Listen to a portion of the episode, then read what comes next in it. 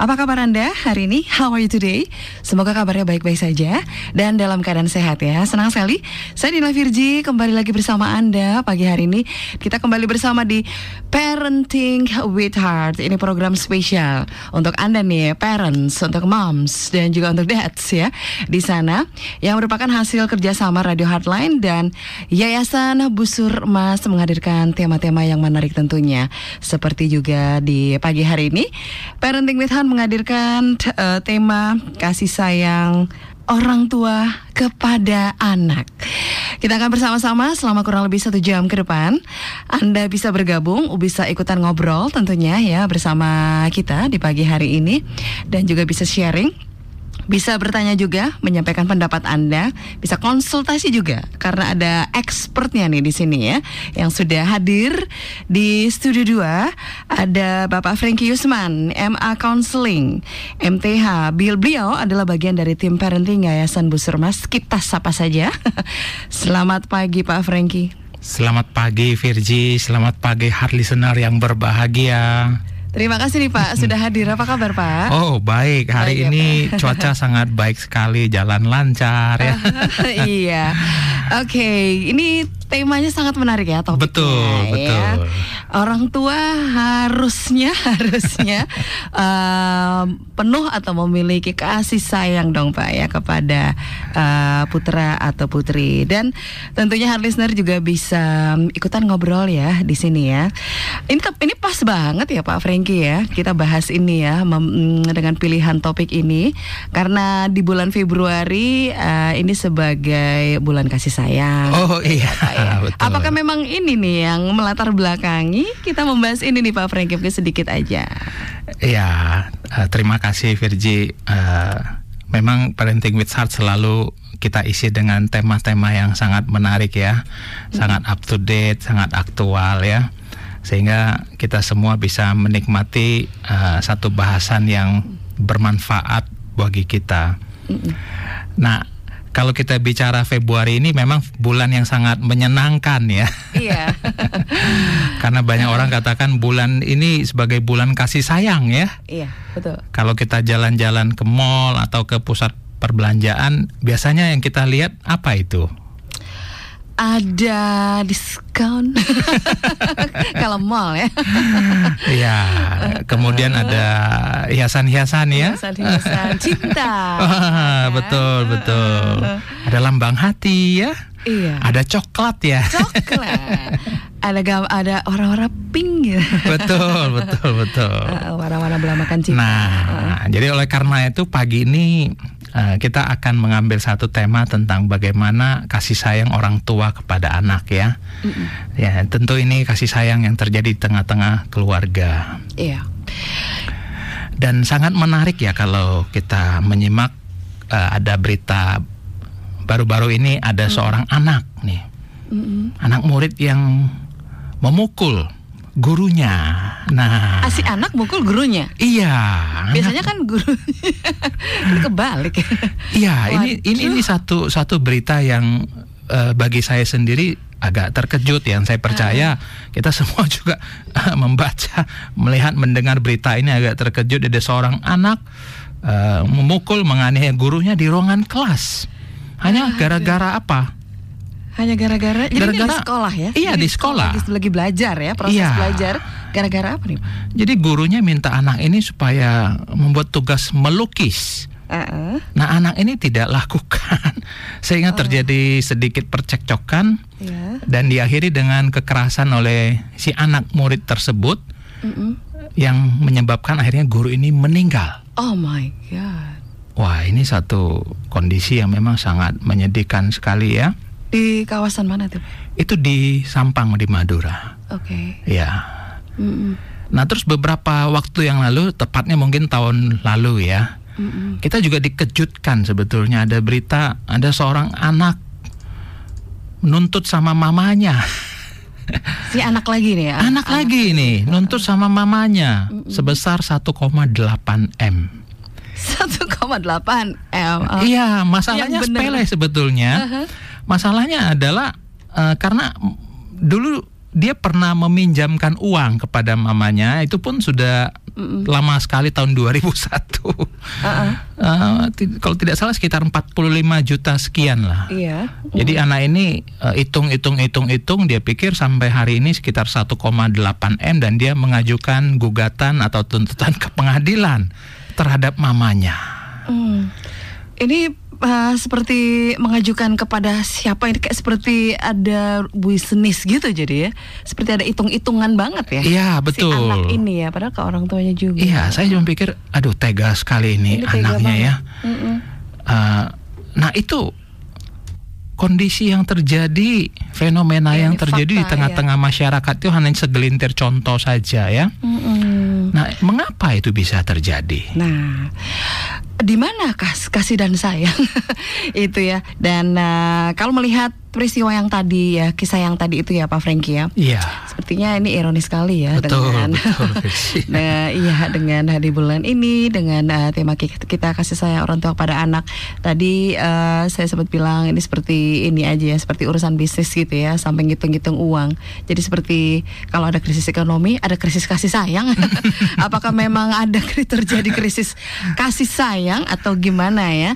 Nah, di Parenting with Heart pagi hari ini kita akan membahasnya. Anda juga bisa ikutan ngobrol ya di sini bersama Bapak Franky Yusman, MA Counseling, MTH, bagian dari tim parenting Yayasan Busur Emas.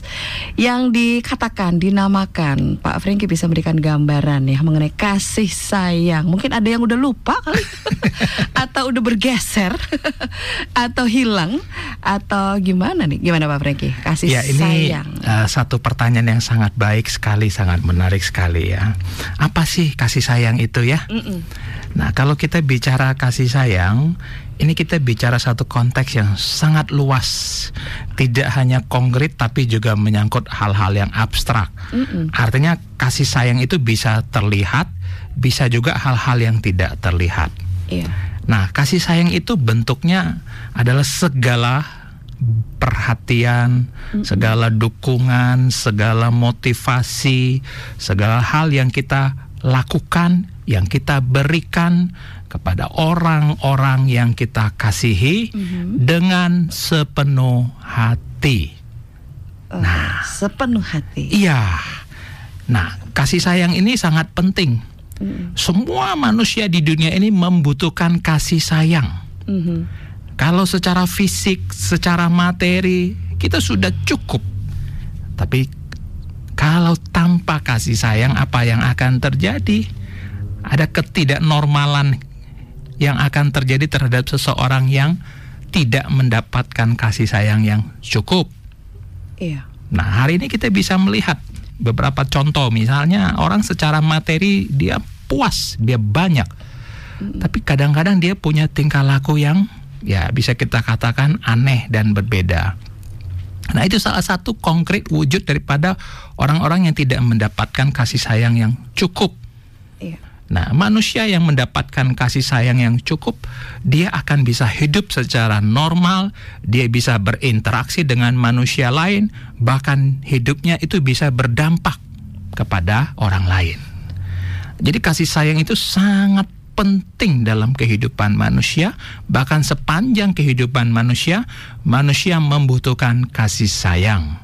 Dan bukan hanya sekedar kasih sayang dari sesama manusia saja, terlebih dari itu manusia juga membutuhkan kasih sayang dari Sang Pencipta, dari Tuhan itu.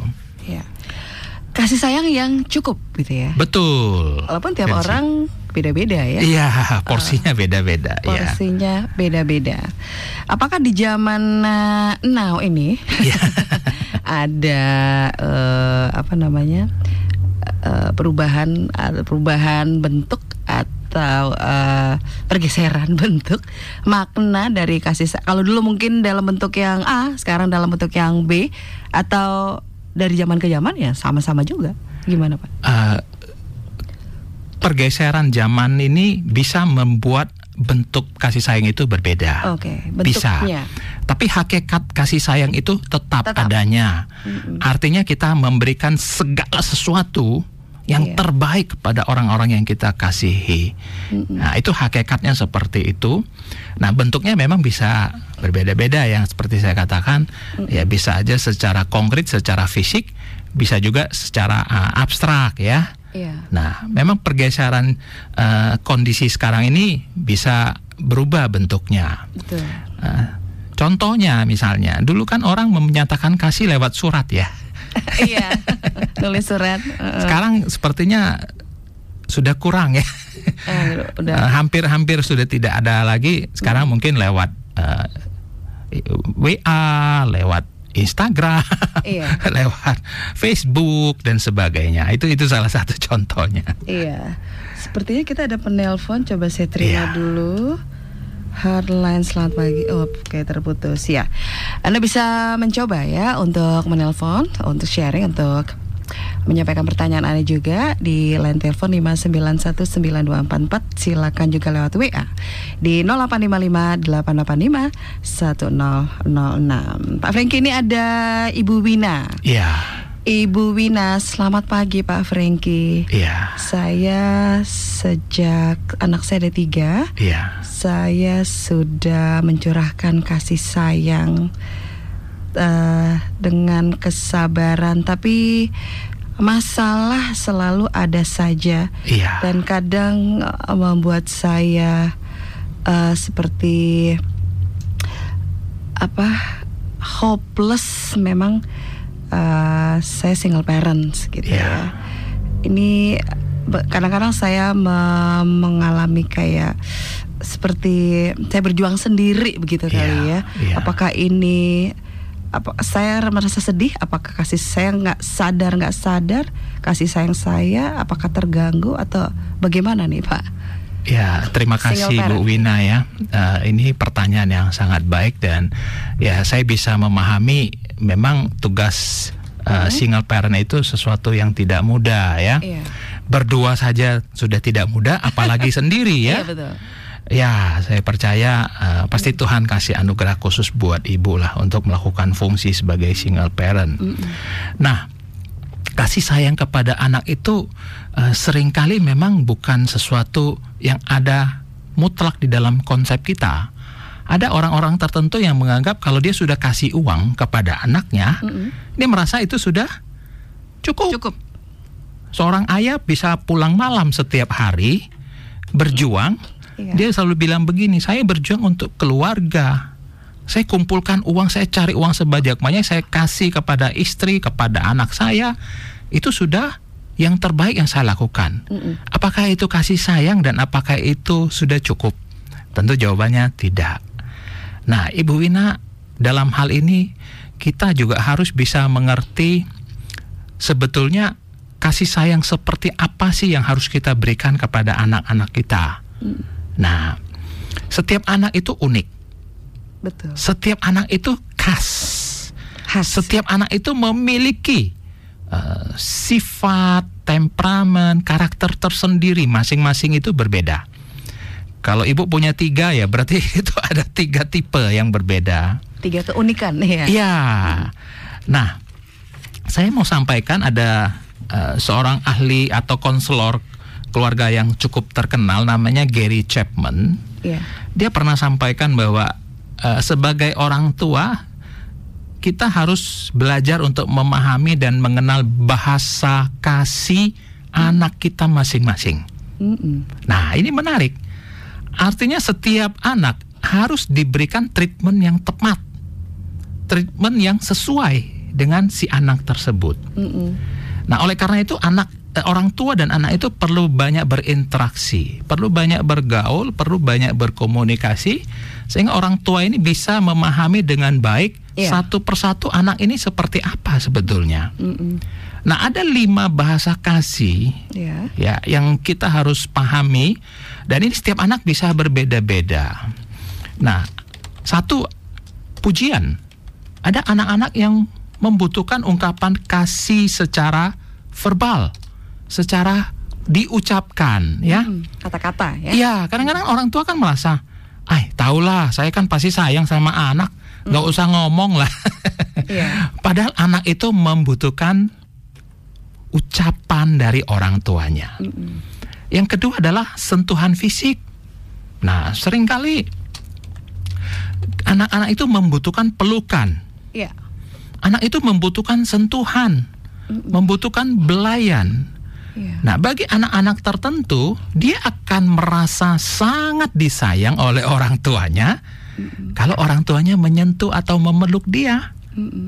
Nah, kalau orang tuanya tidak lakukan itu, anak ini akan merasa, loh, kok mama nggak sayang saya? Nah, yang ketiga adalah pemberian atau hadiah. Nah, secara berkala, anak-anak ini coba misalnya kita berikan sesuatu yang mereka inginkan, ya mungkin hadiah bisa dalam bentuk-bentuk yang sederhana. Kita melihat bagaimana ekspresi ketika anak itu menerima hadiah atau pemberian dari orang tua. Yang keempat adalah melayani. Nah, anak-anak itu merasakan bahwa dia membutuhkan orang tua yang bisa melakukan sesuatu secara langsung kepada dia. Mendukung dia, membantu dia, menyediakan semua apa yang dia inginkan, dia perlukan.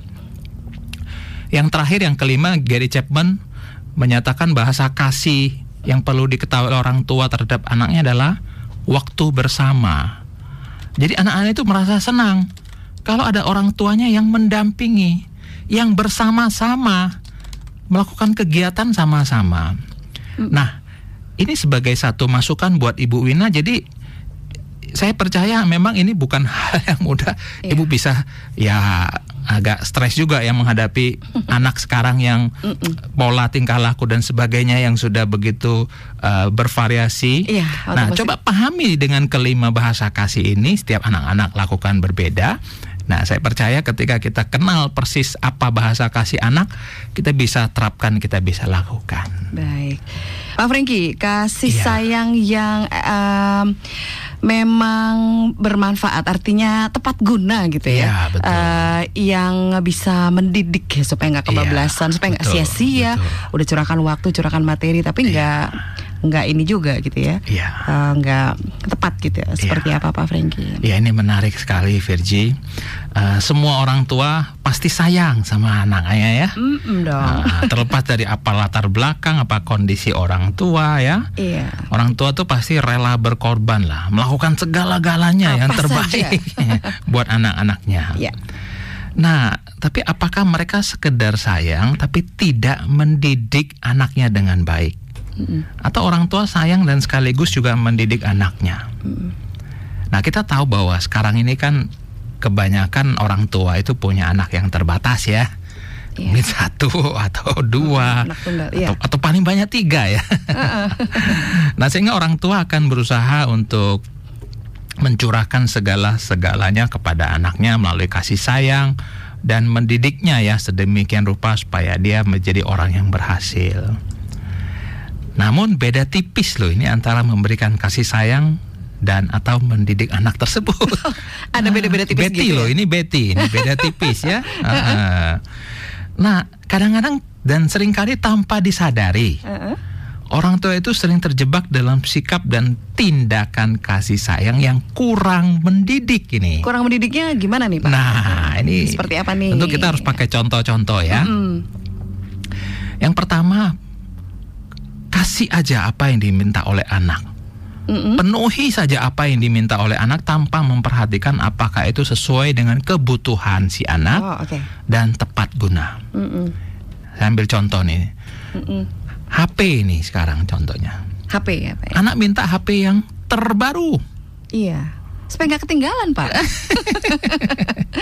Nah, even apakah dia anak SD masih kecil misalnya, apakah itu tepat? Apakah itu sesuai dengan kebutuhan? Dan tidak sedikit saya melihat anak-anak yang kecil itu mereka sudah pakai gadget yang luar biasa sekali. Nah, itu tentu ada efek negatif, ada efek positifnya. Nah, ini sayang, betul. Tapi apakah ini mendidik atau tidak? Memanjakan? Memanjakan kali Pak. Tapi mendidik atau enggak itu ya. Di case yang sederhana kadang-kadang misalnya hal kendaraan. Ada anak yang minta dibeliin motor, dibeliin mobil. Nah, ini kan juga kita harus melihat orang tua tuh kadang-kadang sayang, tapi apakah ini sesuai kebutuhan, sudah tepat atau tidak. Nah, toleransi terhadap tingkah laku anak yang kurang baik. Nah, ini juga kadang-kadang ada orang tua menganggap, oh dia sayang sama anak, Padahal ini sangat tidak mendidik. Saya ambil contoh yang sederhana ya. Banyak ibu-ibu atau bapak yang tidak mau diganggu oleh anak, akhirnya dia beliin apa? Tablet. Bukan tablet obat ya. Iya. Dia beliin gadget Android supaya anaknya bisa main game. Jadi anaknya asik main game, orang tuanya aman. Nggak diganggu, nggak direcoki. Itu masih banyak terjadi tuh, Pak. Wah, sangat banyak ya. Begitu main game bisa 1 jam, 2 jam, 3 jam, bahkan bisa lebih. Ini toleransi, oh nggak apa-apa dia main game kok, nggak apa-apa. Atau tidak sedikit juga kadang-kadang ada anak yang punya kebiasaan bangun telat. Bangun siang? Ah, bangun kesiangan, kesiangan ya. Nah, kadang-kadang orang tua, oh nggak apa-apalah, capek dia semalam habis belajar. Nah ini toleransi yang kadang-kadang kurang mendidik ya. Nah yang lebih parah lagi, Virji, ada orang tua yang membantu mengerjakan tugas sekolah dari si anak. Membantunya ini mengerjakan ya? Iya. Nah ini saya mau tanya yang sekolah siapa ya? Ahli tugas apa-apa nih? Siapa yang sekolah ya? Yang sekolah anaknya yang sekolah. Atau orang tuanya. Iya memang sayang tapi... Dan ini terjadi loh, sampai hari ini pun masih terjadi, khususnya dari kaum ibu-ibu, mak-mak zaman now ya. Dia ingin anaknya supaya dapatkan prestasi yang terbaik ya. Ini mak-mak ini yang berjuang luar biasa, kadang-kadang ada tugas-tugas anak tertentu yang dikerjakan ya. Nah di zaman now ini juga banyak orang tua yang kasih pembantu buat anak. Sayang nggak? Oh sayang. Tapi apakah ini mendidik? Nah, ini kan jadi satu pembelajaran buat kita ya. Nah, alangkah baiknya kalau kita sebagai orang tua, kita sayang sama anak tapi juga harus mendidik anak tersebut. Gitu. Iya. Nah, kalau mengasihi anak, kita mendekati anak gitu ya dengan bahasa kasih. Ini tanggung jawab sebetulnya ini dari ibunya, dari bapaknya, ya. Dari mana? Apa memang harus dua-duanya? Ya, it's a good question ya. Saat ini masih ada persepsi lah dalam masyarakat kita ya. Urusan anak itu urusan ibu. Wah. Cari maknya, cari mamanya, tanya mamanya ya. Sedangkan ayahnya tanggung jawab, pokoknya ya saya penuhi kebutuhan keluarga, ya sudah. Urusan rumah tangga, urusan anak ya, urusan ibu, urusan istri. Iya. Nah, padahal urusan mengasihi anak, kasih sayang terhadap anak, itu adalah tanggung jawab papa dan mama, ayah dan ibu. Bukan satu orang, tapi dua-duanya punya tanggung jawab yang sama. Sama ya? Sama. Ya, tidak ayah lebih atau tidak ibu lebih, tapi dua-duanya punya tanggung jawab yang sama. Nah, saat ini banyak anak yang merasa kurang mendapat kasih sayang dan perhatian dari ayahnya.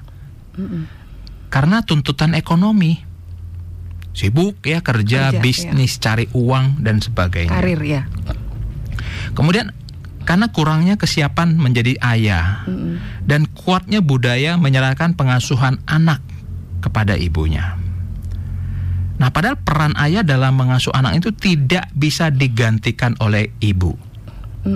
Keduanya memiliki karakteristik berbeda. Peran seorang ibu tidak bisa digantikan oleh ayah. Nah, kecuali yang single parents ya, itu case-nya special case dan berbeda. Seorang ayah tidak hanya menyediakan dana yang cukup untuk memenuhi kebutuhan keluarga, membesarkan anak dengan pendidikan yang baik, tapi terlebih dari itu, ayah itu dibutuhkan kehadirannya dalam kehidupan anak-anak ya. Baik secara fisik, secara emosi, dan secara psikologis. Bagi anak laki-laki dan perempuan, sosok ayah itu berperan dalam pembentukan sifat maskulin. Jadi ayah ini membentuk sifat maskulin daripada anaknya, seperti tanggung jawab, ketegasan, keberanian. Itu sifat-sifat maskulin. Ya. Nah, penanaman sifat maskul ini dilakukan dengan cara yang unik dari seorang ayah. Misalnya mereka berolahraga sama-sama, memancing, main bola, ya, melakukan kegiatan bersama dengan anaknya. Nah, ini stimulus untuk menggerakkan sistem motorik kasar anak. Nah, bagi seorang ayah adalah pahlawan pertama bagi anak laki-lakinya. Nah, ini peran ayah penting loh ini. Jadi laki-laki itu melihat, belajar figur kepriaan dari ayahnya. Jangan sampai dari ayah yang lain ya. Dari ayah kandungnya ya. Iya. Nah, laki-laki itu belajar tanggung jawab, integritas dari ayahnya, kerja keras, pantang menyerah, proteksi keluarga. Laki-laki itu belajar dari ayahnya. Iya. Nah ini Pak, ini kan dengan kedekatan tertentu ya. Iya. Kalau frekuensi kedekatannya tidak seperti ayah yang lainnya. Nah ini tentu berpengaruh. Anak-anak akan bertumbuh secara normal kalau seorang ayah punya waktu yang cukup untuk berkomunikasi, berinteraksi, mendampingi anaknya. Waktu yang cukup, waktu yang berkualitas gitu. Iya. Nah, kembali lagi, kalau tadi kan bagi seorang anak laki-laki. Iya. Nah, kalau bagi seorang anak wanita bagaimana? Seorang ayah itu adalah cinta pertama bagi anak perempuan. Maknanya seperti apa tuh? Perempuan yang pertama kali mengenal pria itu adalah perempuan yang berdampingan dengan ayahnya. Iya. Ini secara psikologis, kenapa anak-anak perempuan, remaja, pemudi gampang terjebak dalam free sex, gampang jatuh di dalam godaan laki-laki iseng karena dia kurang kasih sayang dari ayahnya. Nah, seorang anak perempuan tuh belajar dari ayahnya itu bagaimana menjalin hubungan dengan pria. Makanya dikatakan seorang ayah dengan anak perempuan itu, anak perempuan itu akan mengalami first love, cinta pertama. Iya. Anak perempuan belajar kasih sayang, belajar pengertian, kelemah lembutan dari ayahnya juga. Nah, kalau dari ibu, ini juga punya peran khusus. Iya. Anak belajar sifat feminim. Tadi kan maskulin. Nah, seperti apa? Seperti kasih sayang, kesetiaan, kelembutan, kesabaran, kerajinan, ketelitian juga. Ya. Bagaimana mengelola rumah tangga, bagaimana memanage keluarga.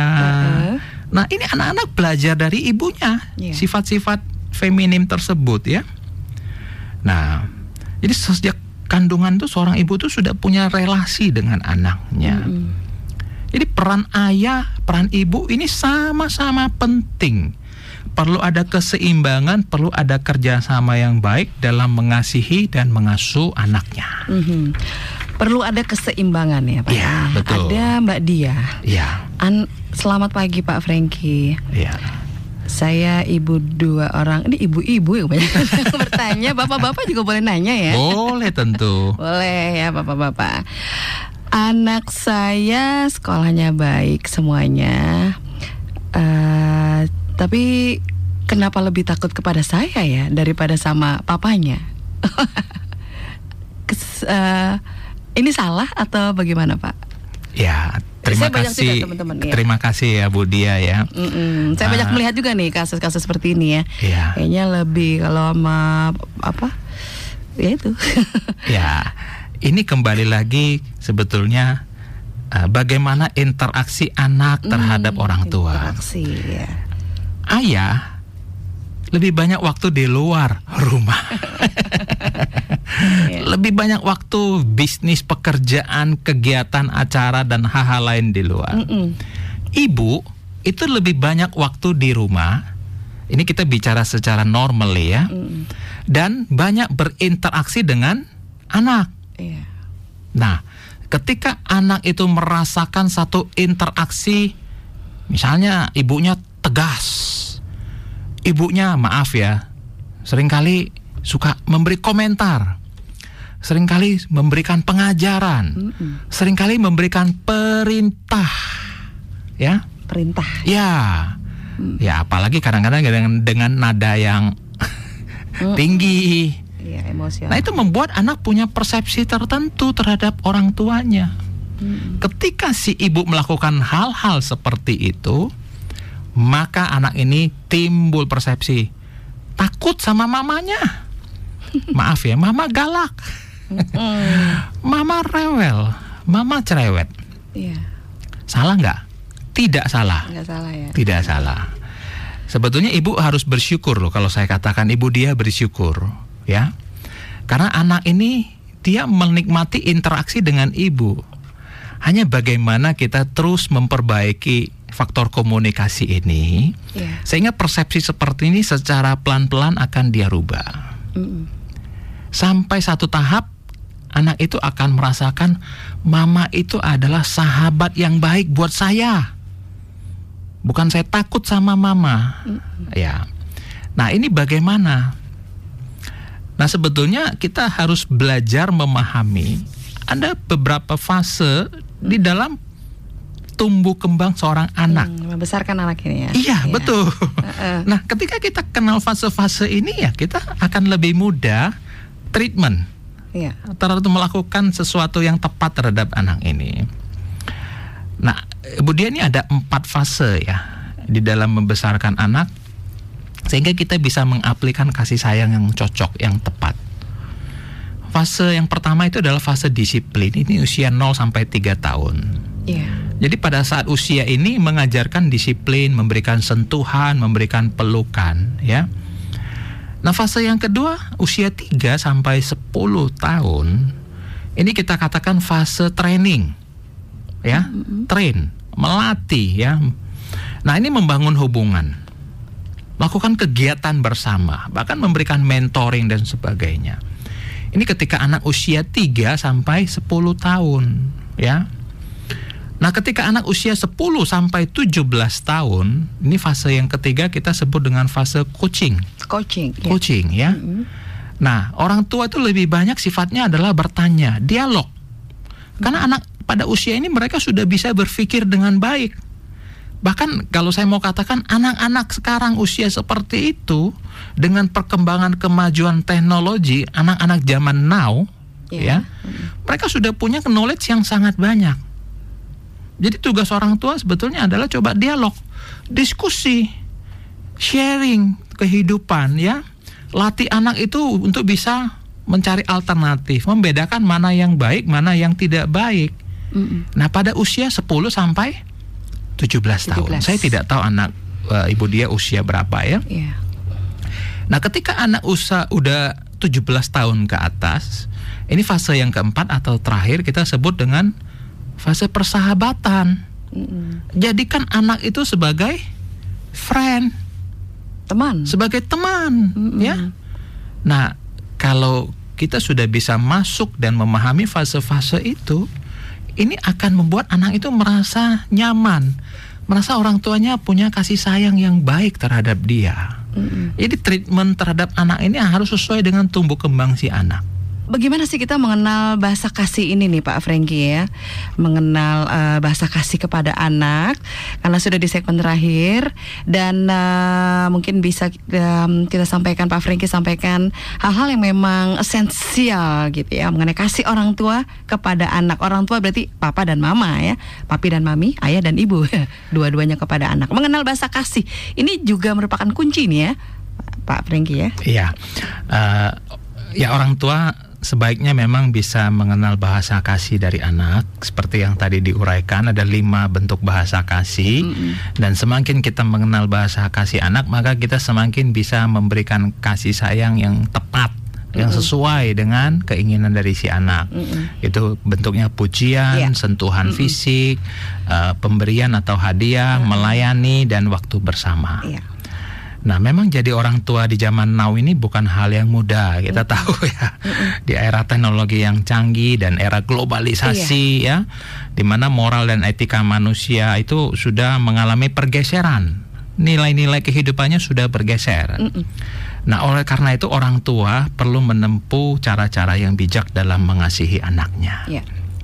Nah, saya ingin memberikan beberapa bentuk-bentuk atau tips yang bisa kita lakukan sebagai orang tua.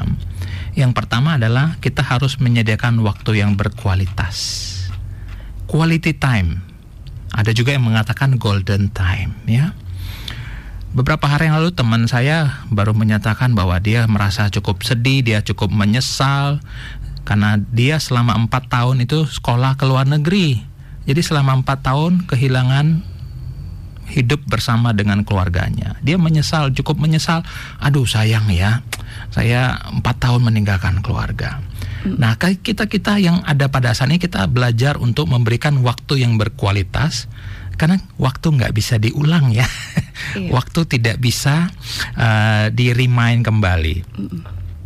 Nah, usahakanlah kita sebagai orang tua menyediakan waktu yang baik, yang berkualitas untuk berinteraksi dengan anak ya, candaria, bercerita, olahraga, makan dan sebagainya ya. Nah, yang kedua adalah memberikan apresiasi apa yang dilakukan oleh anak kita. Ini penting sekali ya. Anak itu memang tidak selalu melakukan hal-hal yang menyenangkan ya. Nah, namun sebagai orang tua kita harus memberikan apresiasi atas apa yang dilakukan oleh anak kita. Memberikan pujian, dorongan, semangat, motivasi kepada anak-anak kita. Bukan sebaliknya ya. Jadi orang tua jangan mengeluarkan kata-kata yang tidak membangun, kata-kata yang memvonis, kata-kata yang negatif. Tapi kita belajar memberikan apresiasi apapun, sekecil apapun kepada si anak, ya. Nah, beberapa waktu yang lalu anak saya datang kepada saya, dia bilang begini, "Pak, aduh saya harus remedial, saya harus mengulang pelajaran musik." Wah, saya katakan, oke, gak apa-apa, saya bilang, tenang aja, kamu belajar lagi, kamu pasti bisa lebih baik. Nah, itu memberi dorongan kepada si anak, memberi semangat kepada si anak ya. Jangan mengatakan hal-hal yang sebaliknya. Yang ketiga adalah katakan kepada anak kita bahwa kita mengasihinya. Ini yang seringkali kurang dilakukan oleh para orang tua. Iya. Karena orang tua beranggapan, cukuplah. Saya kan sehari-hari udah melayani anak, saya sudah memberikan yang terbaik. Udah dibeliin handphone baru misalnya. Nggak cukup. Iya. Nah, saya mau tanya kepada Hartisana, kapan terakhir Anda mengatakan kepada anak Anda, I love you my son, I love you my daughter. Kapan terakhir Anda bilang kalimat itu? Saya cinta loh sama kamu, saya sayang sama kamu. Kapan terakhir? Beberapa tahun yang lalu mungkin. Atau sudah lupa. Nah, ini satu pembelajaran buat kita ya. Kita perlu mengekspresikan, menyampaikan kepada anak kita ya, bahwa kita mengasihi, mencintai anak kita. Nah, yang keempat adalah, ini yang penting sekali, bangun hubungan dari hati ke hati. Heart connection. Wah, ini kalau sudah tercipta heart connection, ini luar biasa sekali. Jadi seringkali kita sering berbagi pengalaman hidup, sharing dengan anak, kita berdoa sama-sama, berdiskusi sama-sama, minta pendapat dari anak. Nah, itu bagian dari orang tua untuk membangun hubungan dari hati ke hati. Nah, ketika anak itu sudah menjalin heart connection dengan orang tuanya, maka anak ini akan merasa nyaman dalam berkomunikasi. Dan ini akan menghindari ketika anak ada apa-apa, dia nggak akan takut cerita lagi sama orang tua. Dia nggak takut sampaikan lagi, ya. Nah, yang kelima yang tidak kalah penting ini, perlakukan setiap anak itu secara adil. Nah, ini tadi ada hard listener yang punya 3 anak ini. Pertanyaan saya, apakah kita sudah memperlakukan setiap anak itu sudah secara adil? Yeah. Ditreatment, diperlakukan dengan baik sesuai dengan kondisi dan kebutuhan mereka. Ya. Nah, setiap anak itu kan kita harus kenali sifatnya, karakternya, ya, kebiasaannya. Jangan pilih kasih. Ada nggak orang tua yang pilih kasih? Ada. Ada. Ya. Kadang-kadang orang tua tertentu lebih sayang kepada anak tertentu, ya. Secara manusia tidak ada yang salah, tetapi kita belajar untuk tetap bersikap adil terhadap setiap anak, ya. Adil itu bukan sama rata loh, beda ya. Jadi tidak diskriminatif sama anak. Ini anak perempuan, oh ini anak laki-laki. Beda-beda kan, ada pembedaan. Zaman now hal ini sudah tidak boleh kita terapkan lagi, tidak boleh kita lakukan, ya. Zaman sudah berubah, anak laki-laki, anak perempuan itu punya treatment yang harus sama, harus seimbang sesuai dengan kebutuhan mereka, ya. Nah, tidak memperlakukan anak secara over protektif. Maksudnya? Khususnya orang tua yang punya anak tunggal ini banyak terjadi. Orang tua punya anak satu. Jadi apa-apa nggak boleh, apa-apa jangan, apa-apa didampingin sama orang tua. Nah ini sebetulnya kurang baik, ya. Orang tua juga harus membangun daya juang si anak.